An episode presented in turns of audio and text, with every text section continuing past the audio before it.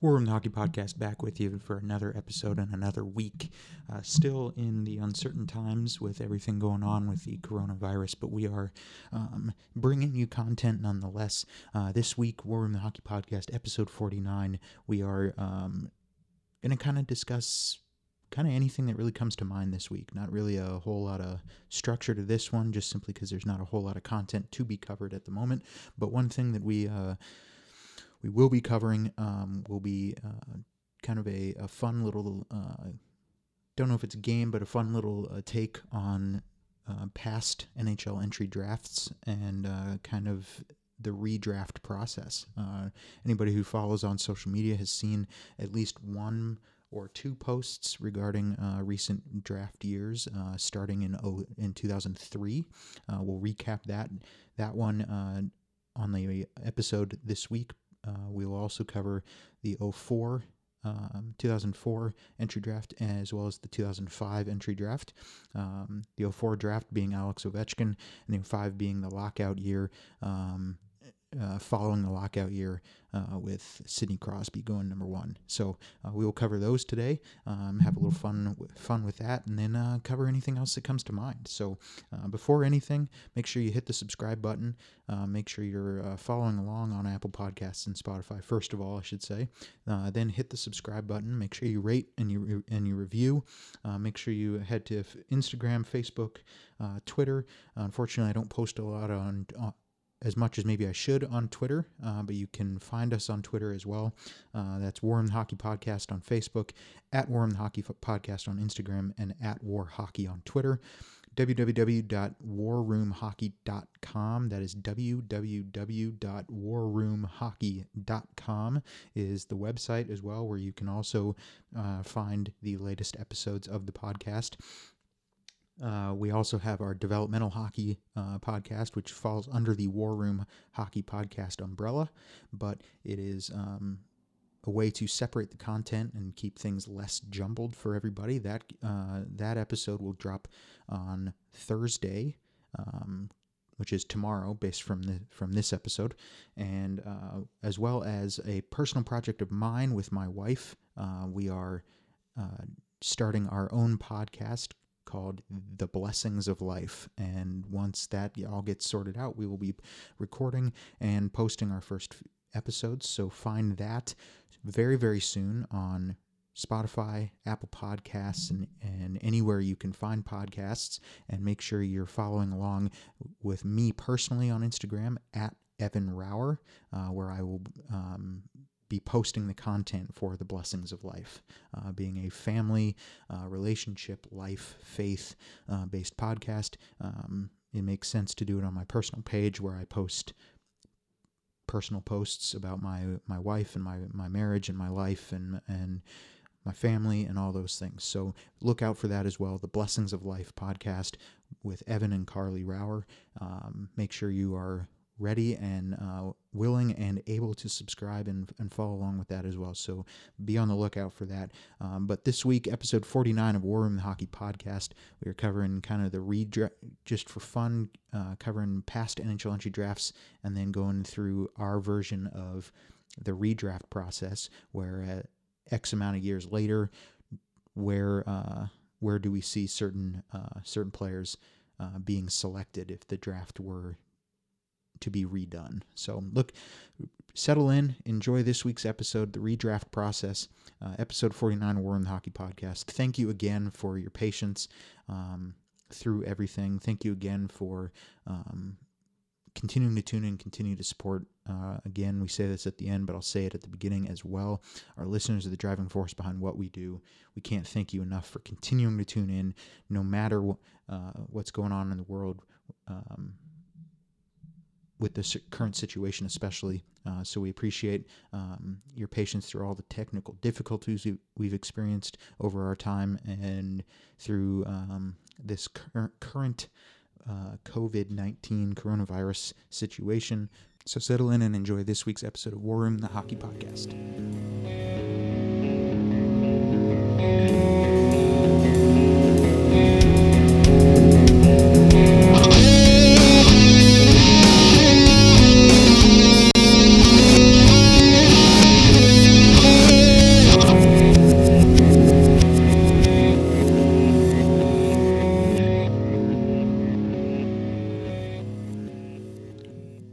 Hockey Podcast, episode 49 this week, uh, covering the redraft process amongst a couple other things.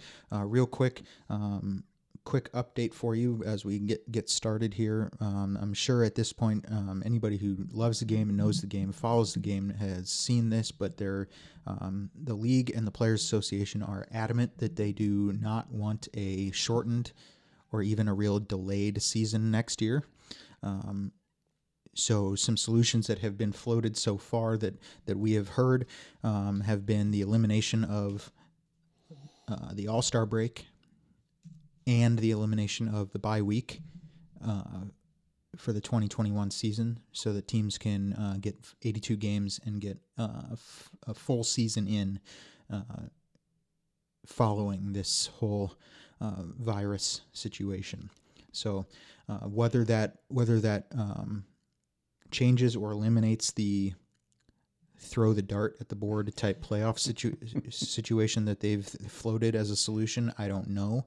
Um, but the uh, the reports are that they are 100% n- not on board with a shortened or extremely delayed 2021 season, which I'm all for. I agree with. Me too. Um, yep. So, in that regard, um, I kind of like the idea if they stick with it of eliminating the bye week and the All Star break, um, especially the bye week. Um, you can, you can take or leave the All Star break for the the sh- glitz and glamour and kind of the the fun and the show of it, um, but the bye week I, have been adamant needs to disappear anyway. Yeah, but were, were, we talking about that on the show last week, or was it on our just on our own time that when all this virus nonsense hit, that all of a sudden people are wishing, boy, I wish I, would love to have that bye week back right well, now. Well, exactly, because if you think about it, if there's if they had the bye week back and they played and there was no bye week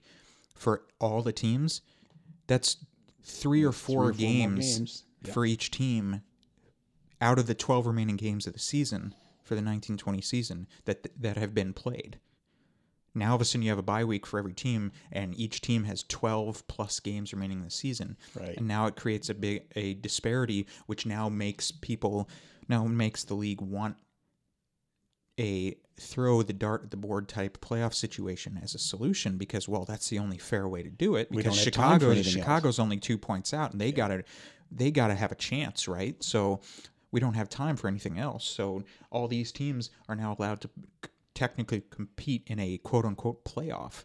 And it, but if you eliminate the bye week, all of a sudden now you got games played, and and you're maybe not looking at that situation. So, so I I don't remember if we mentioned this or not, but if in in no matter what you do, if you change the playoffs to three games or including more teams or whatever you change from the way it's been set up 82 games then best of sevens for four rounds any change to that, at least in the first round, if not the first two rounds, 50% of your guys are going to be angry.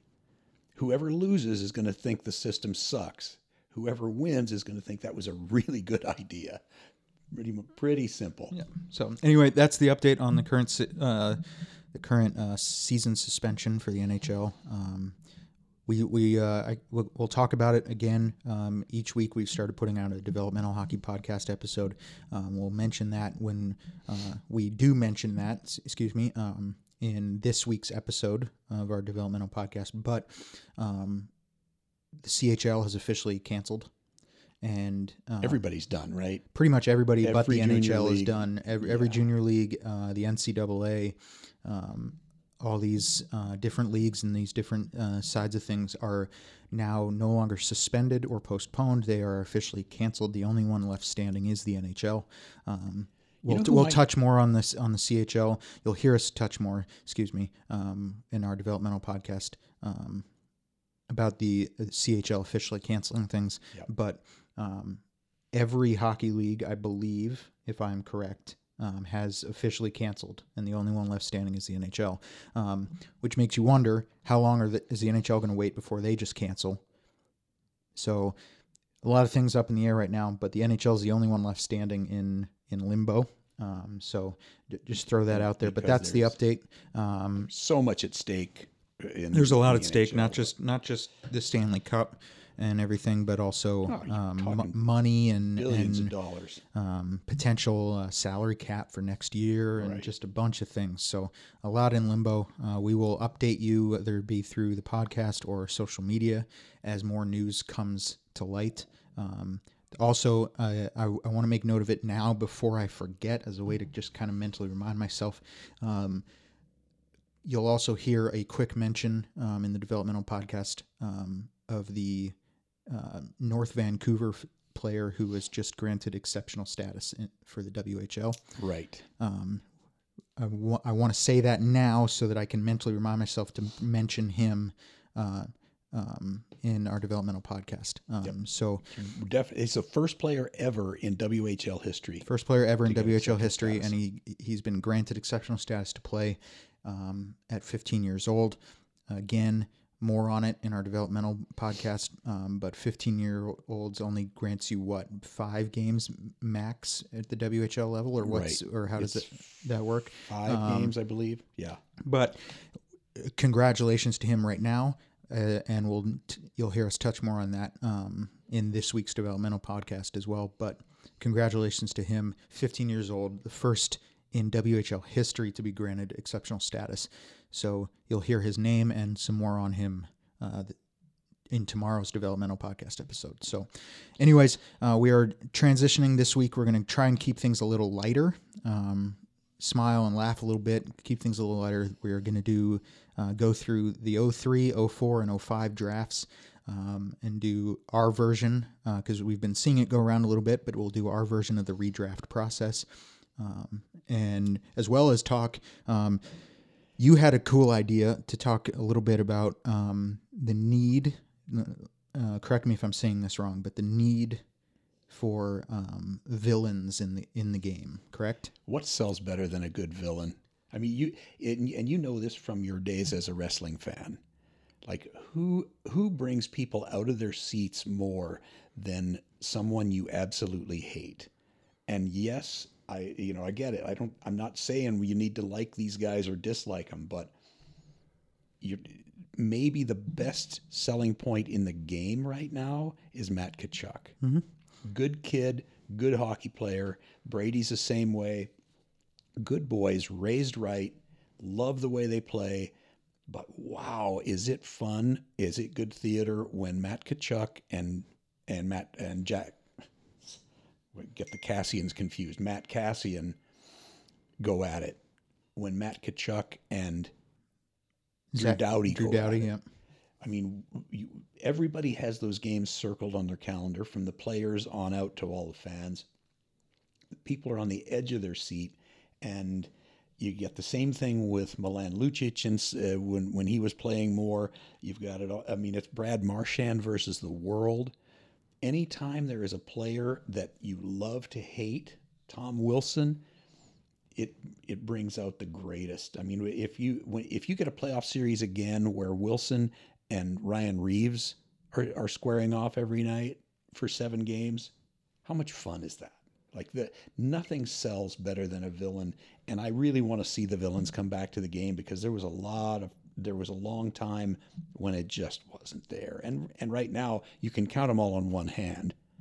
Yep. Most teams don't even have a good villain anymore. Well, let alone four or five of them. hockey's the one sport too where um, two villains going at it against each other because technically based on that talk you could say ryan reaves and tom wilson are both villains Yes. right uh, it's the one sport where two villains going at it works um, if Well, you're yeah, going at it from if you're going at it from a wrestling perspective if you have two villains facing each other the crowd doesn't know who to cheer or who to boo Different comparison, right it is but i'm just saying I I'm- love I'm- my villain. I hate your villain. I'm just saying that the the difference there of villains in sport, you know, where it is in hockey because it's it's yes, it's different, I know, but in hockey you can have two villains go at it and it brings excitement, right? oh yeah, The the comparison because you mentioned it, that's the only reason I compare it is that in wrestling you have two villains go at it, now the crowd doesn't it has a struggles of who to cheer and who to boo, you have to cheer one. And if one villain's getting cheered, all of a sudden, in wrestling perspective anyway, now all of a sudden that changes things because storylines and context to things has built around this person being a bad guy. Yeah. And now you're cheering him in this situation, which which defeats the purpose. So hockey is unique in that way because two two quote unquote villains, and we say villains, they're not real villains in real life. I'm sure they're wonderful people, but on the ice, two villains can go at it and it brings excitement and does and it accomplishes the goal. So Yeah, there's just no question that it it has nothing to do with what the guy is like personally, because most of the guys that that I've known my entire life up to now, the you know the Bob Proberts of the world and the Joey Kocurs and Wendell Clarks and the toughest, nastiest guys, the guys with the meanest elbows in the game, were the the very same guy that you would love to have living next door to you because they're gentle, they're giants, and they're and they're wonderful. Every single one of them. Don't know a bad one in the bunch, but that doesn't mean that when they when they go on the ice that you're gonna you're gonna think about how what a wonderful guy they are. Anyway, I think villains need to that- come back a little bit. Oh, my I goodness, think we both ever. agree on that. Yeah. And here, and the difference being not just a villain, but let's say that you are a Kings fan or an Oiler fan, and you you've got it circled on the calendar when the Flames come to town and Matt Tkachuk is on the ice against your guys. Not only, I mean, it's one thing if I don't know, pick a guy. It's one thing if you're Cody McLeod years ago, who I just I used I love Cody McLeod, wasn't on the score sheet a lot. Matt Tkachuk, a lot of times at the end of the night, you'll say, "Well, he knocked the crap out of my guy, and he had a goal and two assists." I hate that guy. What what is Well, now, and the and so- context of villain is changing, right? Because Cody McLeod back in the day was a villain, and you knew what he was going to do, right? You knew he was out there against your top line. He was out there to stir sh- stir shit up. But uh, the villain now is okay. You're going to stir shit up, but you but also. Tom Wilson can score you a hat trick if he wants to. So I mean, it's one of those things where it's kind of a, a triple threat in that regard of like, wow, he can hit, he can fight, and he can produce. And so if he's it- hurting your team, then you you're slapping yourself in the forehead, going, "Anyone but that guy, not Mm-hmm. that guy." So it's it's a unique situation. Uh, I think we both agree villains, at least in some contexts, need to uh, come back in the game. Absolutely.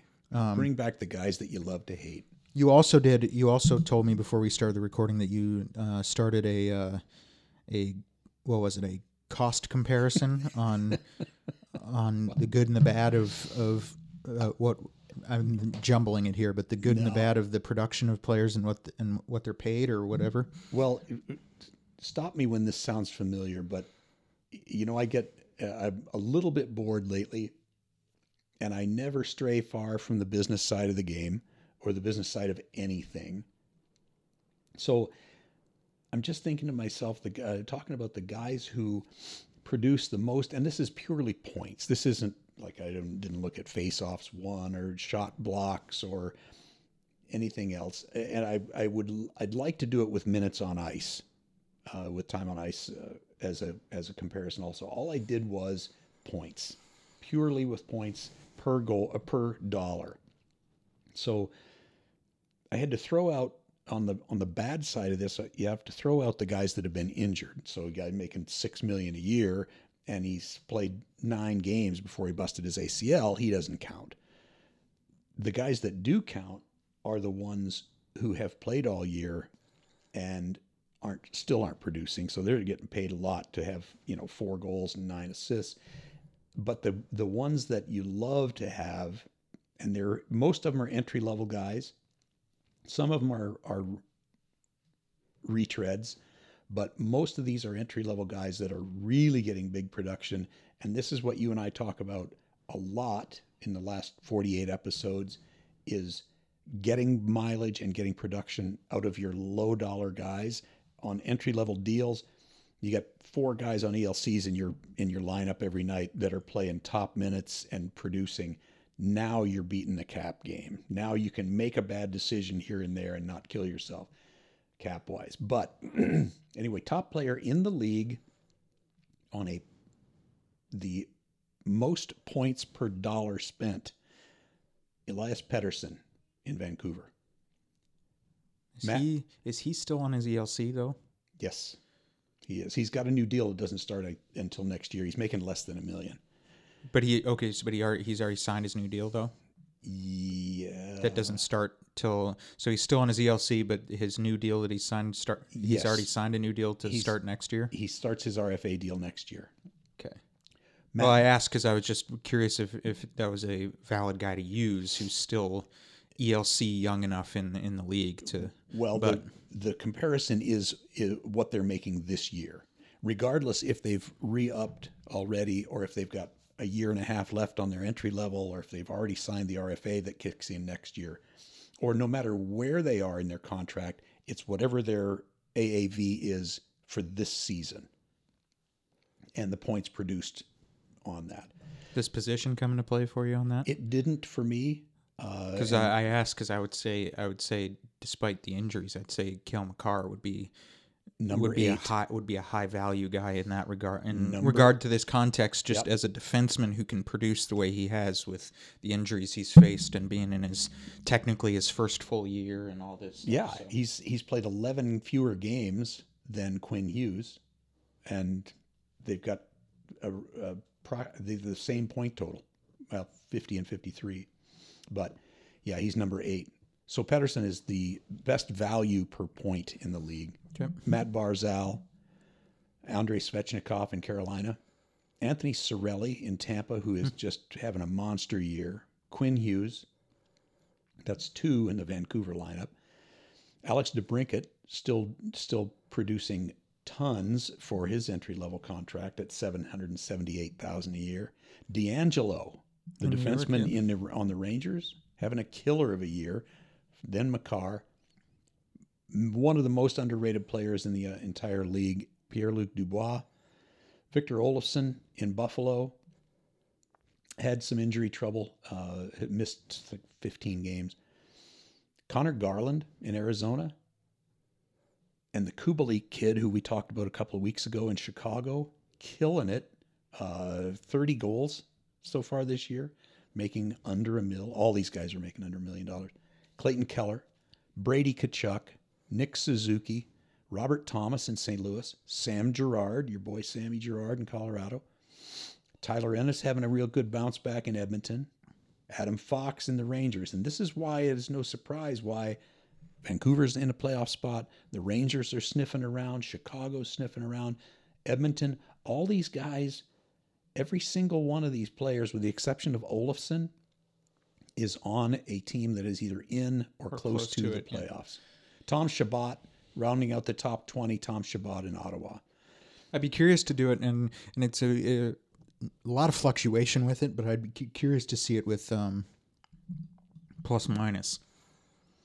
Yeah, Um, that's eh, only only because, and this is where yes, I'm going to be a little biased here. Only because I'd be interested to see where Ryan Graves falls for you, oh with- yeah, no with doubt.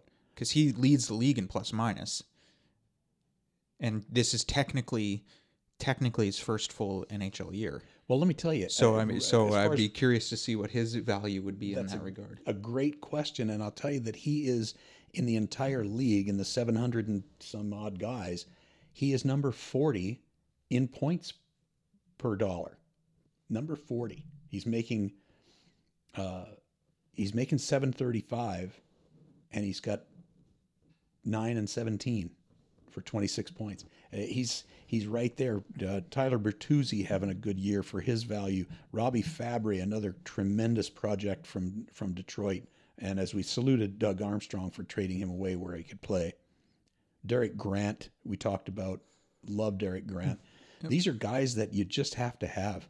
Um, and yet, the more of these guys you Vince Dunn on this list, Oh my goodness! And and you know, amongst the guys who are good value for their for their points, and uh, they also make the villain radar. Jake Virtanen in Vancouver, another Vancouver Canuck. Yep. Tyson Jost doing well for his value. So anyway, that's that's what you've got to have. It's um, it's fun to see what you're getting for your money, and I'm always I'm always looking at that. But uh, let me let me go through a couple of these on the other end of it. that are that are that are, are producing making more money than what they're producing or yeah, whatever. they're producing FA. Before you before you do, I want to say this because I'm sh- I'm sure if I know you, you're gonna his name is included. If I know you and and all that, but one Let's one it. thing that I I one guy I think gets an unfair rap simply on career points. He has almost 900 career points, which is saying something for the, for the criticisms that we both have thrown his way and that he he gets in the hockey community. Ilya Kovalchuk yeah, almost 900 career points. yep, You got to at least applaud that. He's he's had a even if he's gone to the KHL, even if he's done these things, even if he's had down years or whatever, he's not only been a consistent guy in in the game of hockey, but he's also n- n- 120 points shy of a thousand for his NHL career, and that is with that's with a three or four year gap going back to the K. So I you, I got to at least show him at least some respect that he's been able to Well, that's a good pickup. He's number 34 To put him- this year. To, be able to put him in that himself in that position. So I think he I, I think he's to the point in his career where where he shouldn't be making as much money as he is. Well, he's not. but he, for almost 900 career points, being a guy that was the captain of the Atlanta Thrashers back in the day, and, and all this career. stuff, he's he's No his question. longevity here has been tremendous in my opinion. So I I got to at least applaud him on that. So here's the here's the top guy, and that's a good pickup. Uh, that's a, and and you're right. I wouldn't normally have given him the credit, but he's number 34 for production per dollar. Good uh, good bounce back for him, and yeah, he shouldn't be making much anymore, but he's not. Anyway, I think what scared him the most is that if he got sent to the AHL, he was going to be making seventy thousand dollars. When he played in the NHL, he made more than that every payday so the top guy or the bottom guy, I guess I should say, uh, bottom guy amongst players who have played the majority, uh, nearly the entire year, missed a dozen or so games. Justin Abdelkader has a three assists all year. Well, is that an Abdelkader thing, or is that a Detroit thing? Because Yes. Detroit is just abysmal. It's exactly what it is. It's or is it both? It's it, it. That's why I said yes. It's exactly that. Um, Adam Larsson, miserable year for his money in Edmonton. Same deal, making four uh, over four million bucks. He has a, a goal and five assists. Uh, Frans Nielsen, not exactly tearing it up, and oddly enough, another Red Wing, Imagine that. nine points on the year. Um, you can't be a fan of. I, I mean, I, I like Ryan McDonagh. Seven six uh, six point seven is overpaying for twelve points. I know he doesn't get paid to to light the score sheet because he's a good good stay at home guy. Um, McDonagh having a tough year uh, point wise anyway. Cody Ceci, Johnny Boychuk. Now you get into a lot of defensemen here, which is understandable. These guys are not uh, in their defense. They're, in their defense, they're not paid to to light it up. So you got to take out some of these. One of the guys, here's one that you just cannot overlook, though. Played every game this year, making a boatload of money, has 18 points. PK Subban. What is going on there? Well, he's transitioning, unfortunately, and and I think for a guy making the money he makes, he needs to spend. Our favorite goalie was the one who initially said this, but he's he needs to spend less time um, posting cute videos on Instagram with Lindsey Vonn, Yeah. and f- and focus on on being a leader in the New Jersey Devils locker room and being a guy that can help turn that team around and produce and and play at a level that is worth nine million dollars a year, and he's just not doing it. And I, On- and I'll f- like you like to do all the time. I'll I'll say this and then I'll pause so that you you can tell me I'm right. You know if if you know if if it if it suits you. But I like to give you the I've- opportunity But I've that. been saying, but and and here's what I'll do, and then I'll pause for you. I've been saying for how long now that there's an issue with PK Subban. He great in the community, fine, but he for his hype and everything, he's the first man out in Montreal. Then when when things aren't working, he's the first trade piece and the first man out in Nashville. And now what's going on in New Jersey? I've been saying it from the beginning that great guy in the community or not, there's a toxic nature to him in the locker room and with and around other players and things. I've been saying it all along, and right now it's looking like I was right. Wait, pause for effect. I can't argue with you. I I don't know if you're right, but I can't confirm or deny.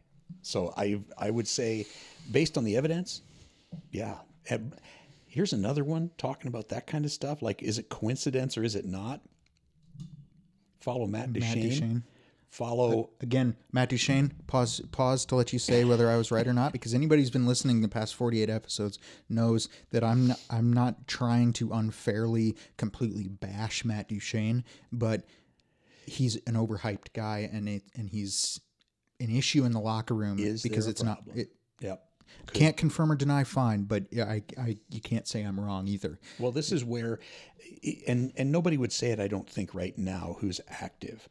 When you're talking about guys who have retired, and this is why some of the players' podcasts are so popular. They give a perspective that goes inside the room that coaches don't have, GMs don't have.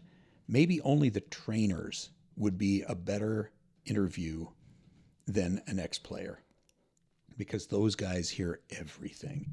They get it all. Now, what they'll spill, I, I would have to respect that. But yeah, I, I- here's another one for you that may be coincidence. Taylor Hall, New Jersey turned it around after they peddled him. I yeah. Arizona kind of went flat after they picked him up. Like I, I have no axe to grind with Taylor Hall or PK or anybody else. I got no axe to grind with Matt Duchene. or Matt Duchene but for sure. But, But, my point with the my, evidence is hard to the evidence with. is hard to dispute because my point, and I'll use Matt Duchene as the example because I know a lot about him through his time in Colorado. Matt Duchene is a guy who, um, let, let's count it 1, 2, 3, 4, 5, 6, 7, 8, 9, 10, 11, 12. He's in his 13th ye- NHL year. Okay? Matt Duchene, he's in his 13th year. wow. His 13th Where season did that time go? let's count it. One. One. He in 13 years he's had one 30 goal season. Yeah. Well, M- That's my point. That's my whole point here. Now he's close to 600 career points. Good on him. Okay? He did tremendous in his time in Columbus after he left Ottawa. Really helped push that team into the playoffs and into a competitive situation indeed. good on him. Okay. He but for a guy who was drafted third overall to come into Colorado and be the guy, he's overhyped. Yep. One 30 goal season in 13 NHL seasons. He comes into Colorado and all of a sudden there's issues with with him and Ryan O'Reilly. All of a sudden there's issues in the locker room. All of a sudden now like Colorado's 48 point season, there's more at play than just one thing or one person. There's more at play to that 48 point season than just simply a not playing well. There's bad bounces, there's different things like that. There's more at play. There's more at play with Matt Duchene, but It's a body of work. he's there for the 48 point year. Then all of a sudden, he gets traded to a team that the year before was one game removed from the Stanley Cup final, and then he Oops. he steps into their locker room and they finish in last place. Come on.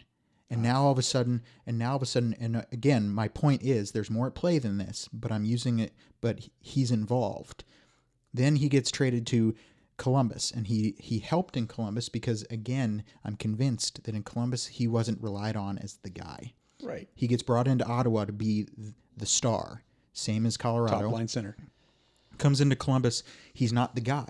He's a second line center in Columbus. He's he's around Panarin and Dzingel and Dubois and all these guys and Atkinson. He's not the guy, which helped. Okay. Now he goes to Nashville and he's not required to be the top line center in Nashville. But again, it's to me, it's not a coincidence that he comes into Nashville and now Nashville is struggling to make the playoffs. Yeah. So Well, I, there's there's a lot of that around. Could be circumstantial. We don't know. And like I said, you're not in the room, so you don't know if it's a if it's a chemistry thing. But the evidence on the ice is uh, pretty hard to argue with. Amongst the forwards, among forwards, in addition to Abdelkader, throw out the defenseman, throw out the injured. The probably the most troubling contract is Jeff Skinner's nine million dollars in Buffalo for 23 points missed a dozen games, but wow, he, is he is definitely part of that problem. Anyhow, that's the that's the business end of it. Um, not much point in beating that any further, but Nope. that's uh, It's a cool statistic to look at and a cool thing to look at for, you know, value, overall value based on on what you're doing on the ice. So it's it's a cool thing to look at. But you know you got to look at everything that way. it Doesn't matter what you're doing. Anyhow, um, transition. Let's transition, and um, we gonna take a break, or are we going right to the draft? we can take a, we can take a quick break. We'll we'll take a quick break. We'll be right back with you. Um, kind of lighten the mood a little bit and and kind of have a little fun, a little back and forth, and a little fun on on uh, a couple of the of previous NHL entry drafts and uh, where w- things might fall if it were to be redone. So we'll be, be right fun. back. War in the Ep- War in the Hockey Podcast, episode forty nine, and we will be right back with you.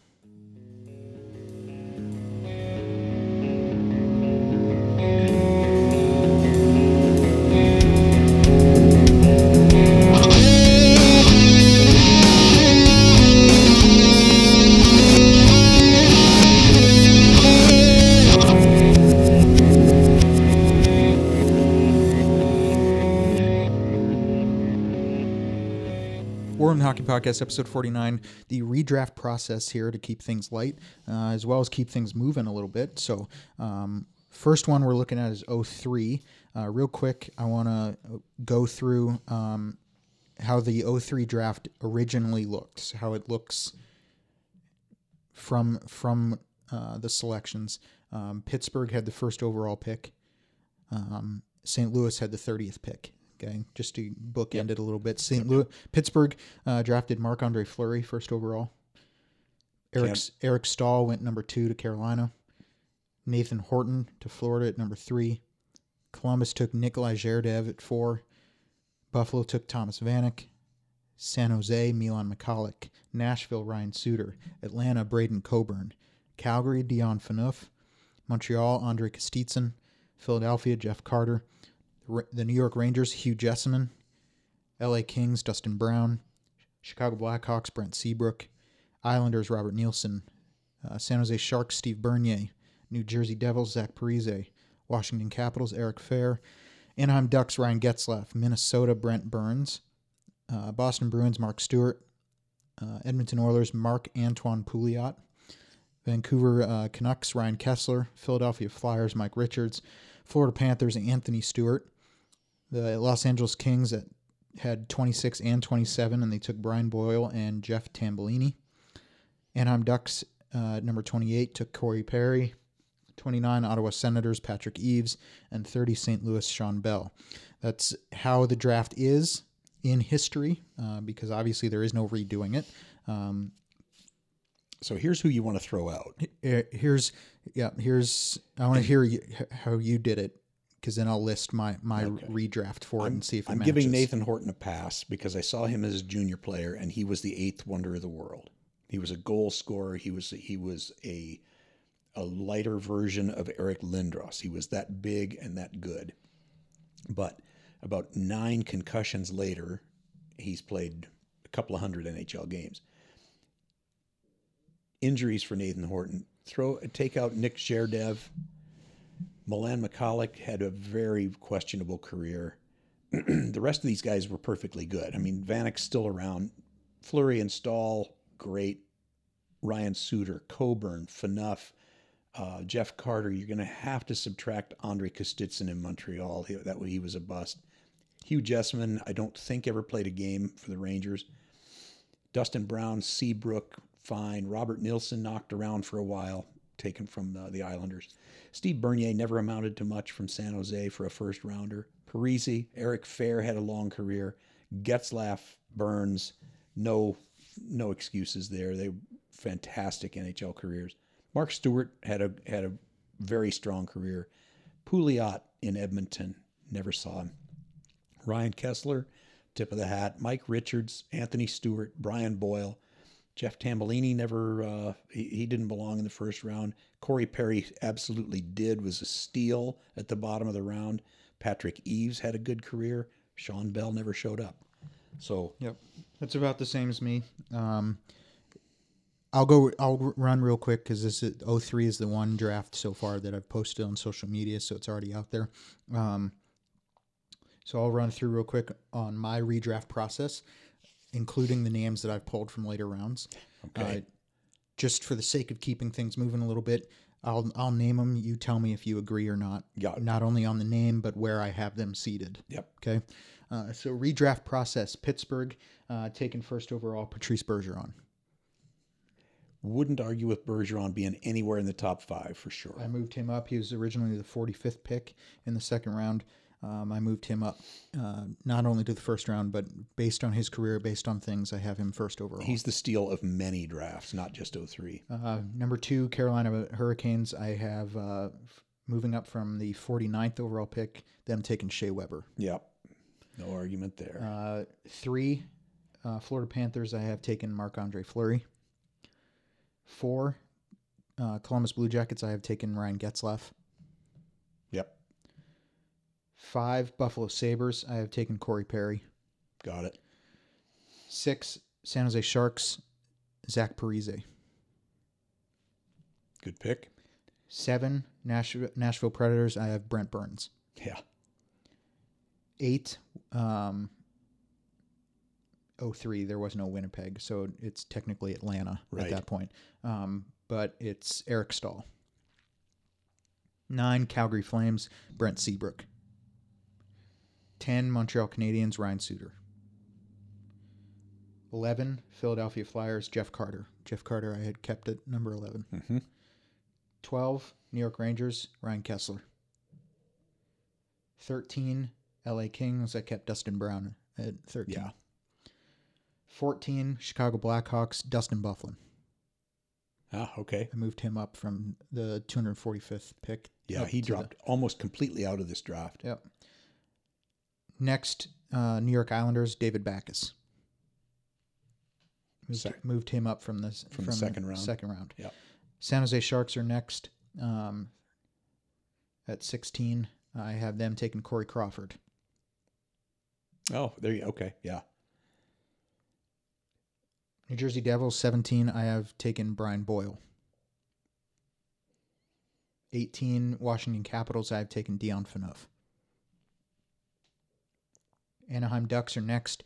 Uh, they took Eric Fehr. I kept him there. Mm-hmm. Or not kept him there, sorry. Um, but I have uh, Anaheim taking Eric Fehr. Minnesota's next. I have them taking Nathan Horton. Boston, Mark Stuart. So I kept him there. Yep. Edmonton, Mike Richards. Vancouver, Braden Coburn. Philadelphia, Patrick Eaves. Florida, Matt Carle. I moved Matt Carle up. LA, Thomas Vanek. Then LA again, Jimmy Howard. Okay. Anaheim, Steve Bernier. Ottawa, Milan Michalek. And St. Louis, Robert Nilsson.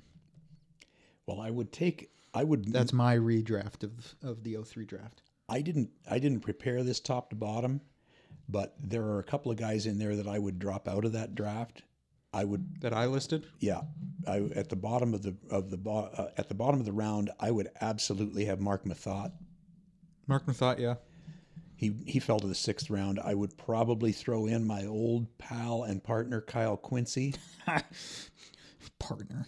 You taught him everything he Taught him knows. everything Maybe that's why he's no longer in the league, huh? Oh, I on au contraire. That's why he lasted as long as he did. Oh, okay. Just ask him. Now, on the golf course, no question. Uh, the other guy that I would put in the top, in at least in the middle of the first round, is Joe Pavelski. He went to the seventh round uh, to San Jose. He was an he was a steal. Yep. Um, you know, Kyle Brodziak's not a first rounder, but he had a he had a pretty decent career.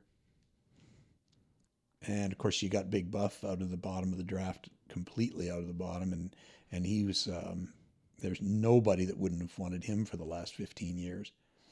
But that's probably about the end of it. Uh, For that year, yeah. yeah. I think so. I mean, you, you've got a bunch of guys that fell to the bottom of the draft uh, the last two or three rounds, like Pavelski and and Byfuglien and Methot, uh, Kyle Quincey. They had strong careers. Quince may not be a first rounder uh, at the end of his career, but Yep. good uh, good boy anyway. Uh, but anyway, yeah, it's kind of interesting to see how many of those guys, even in 2003, that you probably had a minimum of 10 guys, maybe 12 out of those 30 that boy teams really wish they had that pick back. Could Yep. Every every year has them though. Every year has them. Maybe not as high of a number as twelve or more, but Right. every year has at least a few. Um, 04 was the big year. I w- I looked through 04, and aside from the obvious kind of names of Ovechkin or Malkin or anybody like that, Yeah. there's a lot of names in there that either you've never heard of or didn't live up. I mean, through all rounds, not just round one. So Right. 04 was the was the hard one to redraft a little bit, just because it's like once you remove a guy from the first round in the redraft process, you got to have somebody to to jump up and fill that, right? Right. and who do you put? So in my redraft process, you're my uh, there's going to be some names where you, for example, may not agree, um, and then some names that have been left in round one um, that you may take that you, for example, may take out. But I left them because I looking through, I didn't see anybody else to to put there. So Are we doing 04 and 05 today? yeah, Okay. Perfect. Okay. but we'll keep it moving just to Yeah. just to run through. You know what let's do? Let's just go with like in in 04 the first one was was Washington that was Ovechkin. I'm sure that's not going to change and Pittsburgh's Malkin and that's not going to change. Uh, but in instead of reading through and then going back, start where where the team picked and who they got and if you want to take that guy out, give me give me who they should have had. So the 04 draft uh, was an interesting one. Um, not a lot of names that are recognized. Um, so it was one of those drafts where everybody that was taken in the first round belonged in the first round. Every recognizable name, not every one, but every recognizable name, like Wheeler and Ovechkin and all that, Yeah. belonged in the first round. Right. So there it is. So uh, to stick with your the process that you uh, suggested, we'll we'll just go team by team, take their original pick, and whether or not we'd keep it there or switch it uh, to keep it moving. So Washington, Pittsburgh, one two. They took Ovechkin, Malkin. I think we both agree that those names stay at one two. Correct. Yep, for sure. Okay. Three, Chicago took Cam Barker. I have them. I s- switched it, and I had them taking Blake Wheeler. Yeah, I would too. Um, Cam Barker lives here in Trout Creek, by the way. But Yep, I heard that. uh, anyway, yeah, I, I would. Uh, Wheeler Wheeler has to go to the top of that uh, of the class. Four, Carolina. I had uh, they took Andrew Ladd. I had them taking Devan Dubnyk. Yeah, agreed. Five, uh, Phoenix or Arizona. Um, they took Blake Wheeler. I just moved him up to, to three to Chicago. Um, so I have uh, Arizona taking David Krejci. Can't argue with that. Uh, New York Rangers at six took Al Montoya. I have them taking Pekka Rinne. Definitely. Florida uh, took uh, Rostislav Olesz. Rusty Oles. Um, I have them in the redraft taking Alex Radulov. Another name, another name that whether or not he belongs in the first round, he's Yeah. there just because there's not a lot of recognizable. there are so names. many guys in in this draft that you would move to the first round that would not be any. They'd be third and fourth rounders in most of the other drafts. Yeah. Columbus, they took Alex Picard. Yep. I have them taking Andrew Ladd. Yeah, I mean, Ladd's had a good career and everything, uh, and he's probably in there. I mean, the only the only changes you might make there is if you wanted to throw Cory Schneider, Yeah. he might move up uh, to that spot. But Anaheim at number nine took Ladislav Smid. I have them. I have in the them in the redraft taken Drew Stafford. yeah, I suppose so. Atlanta took ten, uh, drafted tenth. They took Boris Valabik. Who? Um, I have them taking Travis Zajac in the redraft. Yeah. Then you have uh, L.A. They took Lauri Tukonen. I have them taking Mike Green. Yeah, and that would be probably the last. I I I- I wouldn't. I couldn't possibly go past ten or eleven with what was in the top end of this draft. I'm, I'm down into the way low guys. That's how you did it, and it's no disrespect to the lower round guys. Uh, that's how you did it. I did it where I took the names that I felt deserved first round, moved them up, and then to fill spots, I kept some names just lower in the first round. Right. That's how I did it. But Minnesota at the twelfth pick took AJ Thelen or Talon, however you pronounce that. Again, who's that? Um, in the redraft, I have them taking Alex Edler. Yeah, Edler was. Edler's a good, solid choice. Still around. I mean, if you got a guy that was drafted in 04 and he's still knocking around, Yep. a- Buffalo took Drew Stafford at 13. Um, in the redraft, I have them taking Alex Goligoski. Goligoski's a good pick. I I would have probably Sekera in there, um, maybe Callahan, but yeah, Edmonton took uh, Devan Dubnyk at 14. I have them taking Johan Franzen.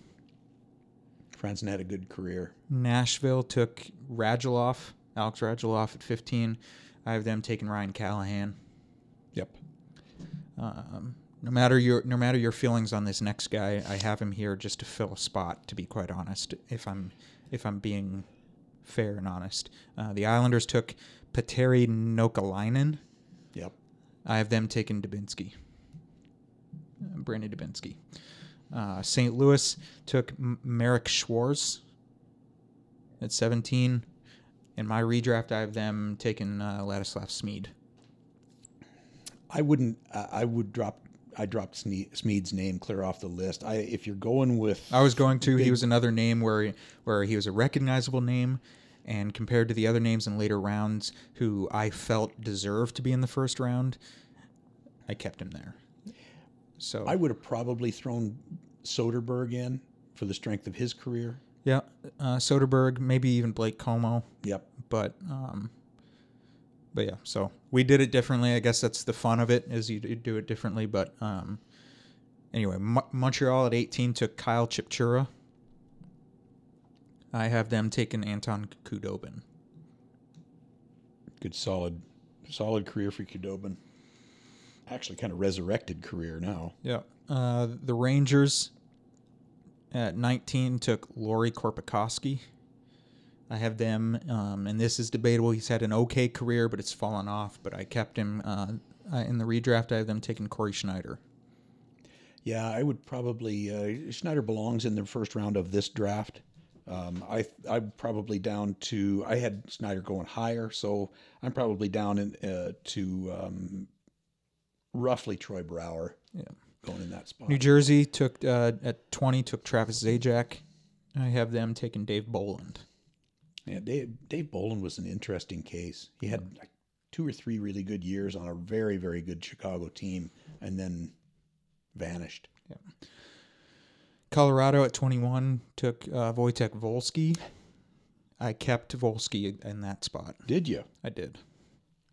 For what what he contributed to the Avalanche, um, and the impact in his career, no matter how short, um, I kept him not only in the first round, but I kept him kept him in the twenty first slot to Colorado. So, uh, San Jose at twenty two took uh, Lukas Kaspar. I uh, I have them in the redraft taking Mark Fistric. Yeah, he's you know he stuck around, but eh. I, I I definitely I mean as soft it's hard. as It's hard to do the. It's hard, it's hard to do the redraft with you just because. Not that not that I'm too nice, but it's but you are you'll you'll slash and cut if you li- if you listen to him talk, he'll slash and cut a lot. So, um, but anyways, I've just I first round picks are a treasure. Yeah. And uh, there's some of these guys that even though you know guys like Fistric had hundreds of games in the show, I just cannot bring myself, and I didn't mean any disrespect to anybody, can't bring myself to ma- to put him in the first round. Yeah. So now we're getting into the realm um, that I was talking about um, of names that shouldn't technically be in the first round, um, but I kept there just to fill it out for the sake of getting it done and filling it out. So bear with me. Obviously, I, I know you won't agree, and the listeners may or may not agree either, but I kept them there just for the sake of filling it out. So Ottawa took Andre Meszaros. I have them taking Chipchura, Kyle Chipchura. I'd have probably stuck with Meszaros. I. I debated Chipchura or drop Meszaros down. Uh, Meszaros I still have in the first round, but I dropped him just a little bit. Um, but it, it could have been Chipchura or Meszaros. Calgary took Kris Chucko. I have them taking Marek, Marek Schwartz. Again, so you, again you did bear, keep some of your first round. a again lot of your ba- first bear rounders. with me. I'm Yeah. just I'm just filling it out at this point, just because I didn't see.